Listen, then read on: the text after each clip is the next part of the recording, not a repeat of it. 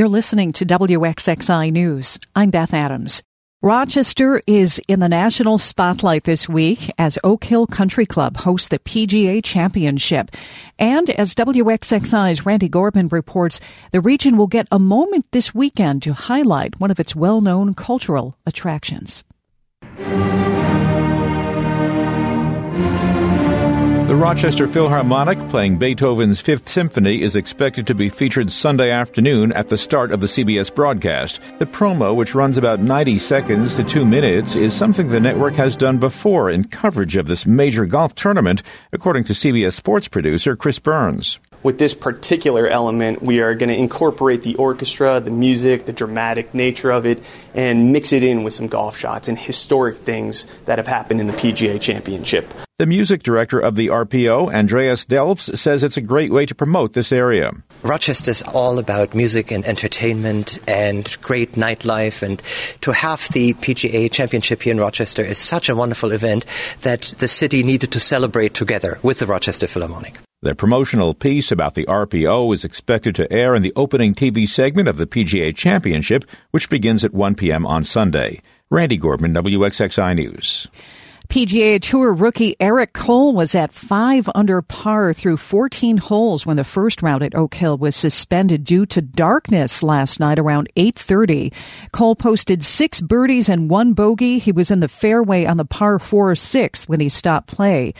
Cole was in one of the groups whose opening round was delayed almost two hours by frost yesterday morning. That, needless to say, will not be a problem today as temperatures are more than 20 degrees warmer. For the first time in nearly 125 years, the Hickey Freeman brand of clothing will no longer be made in Rochester. Parent company Luxury Men's Apparel Group has lost the manufacturing rights to the Hickey Freeman label. The men's clothing line will now be manufactured in Mexico. Hickey Freeman's Rochester factory on North Clinton Avenue employs about 225 people. The apparel group's CEO, Stephen Granovsky, says the plant will remain open and no layoffs are planned. In fact, he says more workers will be needed. We're still going to make high quality clothing, which is paramount, of course, preserving the jobs in that factory. And uh, all of our workers are continuing to work in that factory. In fact, demand for our production is at uh, a five year high right now, but we'll be making brands other than Hickey Freeman. A four day grand opening sale at a factory store on South Union Street is scheduled for next Thursday. Granovsky says this will be local shoppers' last chance to buy Hickey Freeman clothing made in Rochester.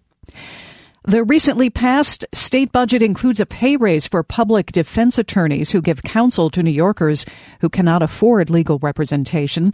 The Association of Counties, which represents all 62 New York counties, says while it believes a raise is warranted, the group does not think counties should have to foot the bill for it. We know that we're going to be paying at least 92 million or projected 92 million uh, of the increased rates that are now $158 uh, per hour across the state, whether that be in New York City, um, whether that be in Clinton County, all the way to Erie. Every county is paying 158 per hour now. That's Patrick Cummings from the association's legislative team. The group is also worried about the state intercepting federal money that counties historically received to pay for Medicaid.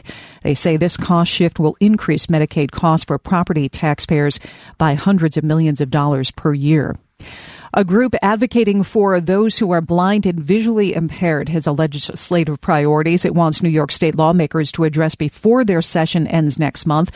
One top concern is getting more people licensed as mobility instructors and vision rehabilitation therapists, according to Martin Cahill.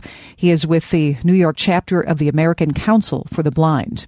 These are services that people are specifically trained for. There currently is a certificate program offered uh, for this, but we, we need those people licensed. The fact that they're not licensed prevents them from providing services, let's say, in a nursing home.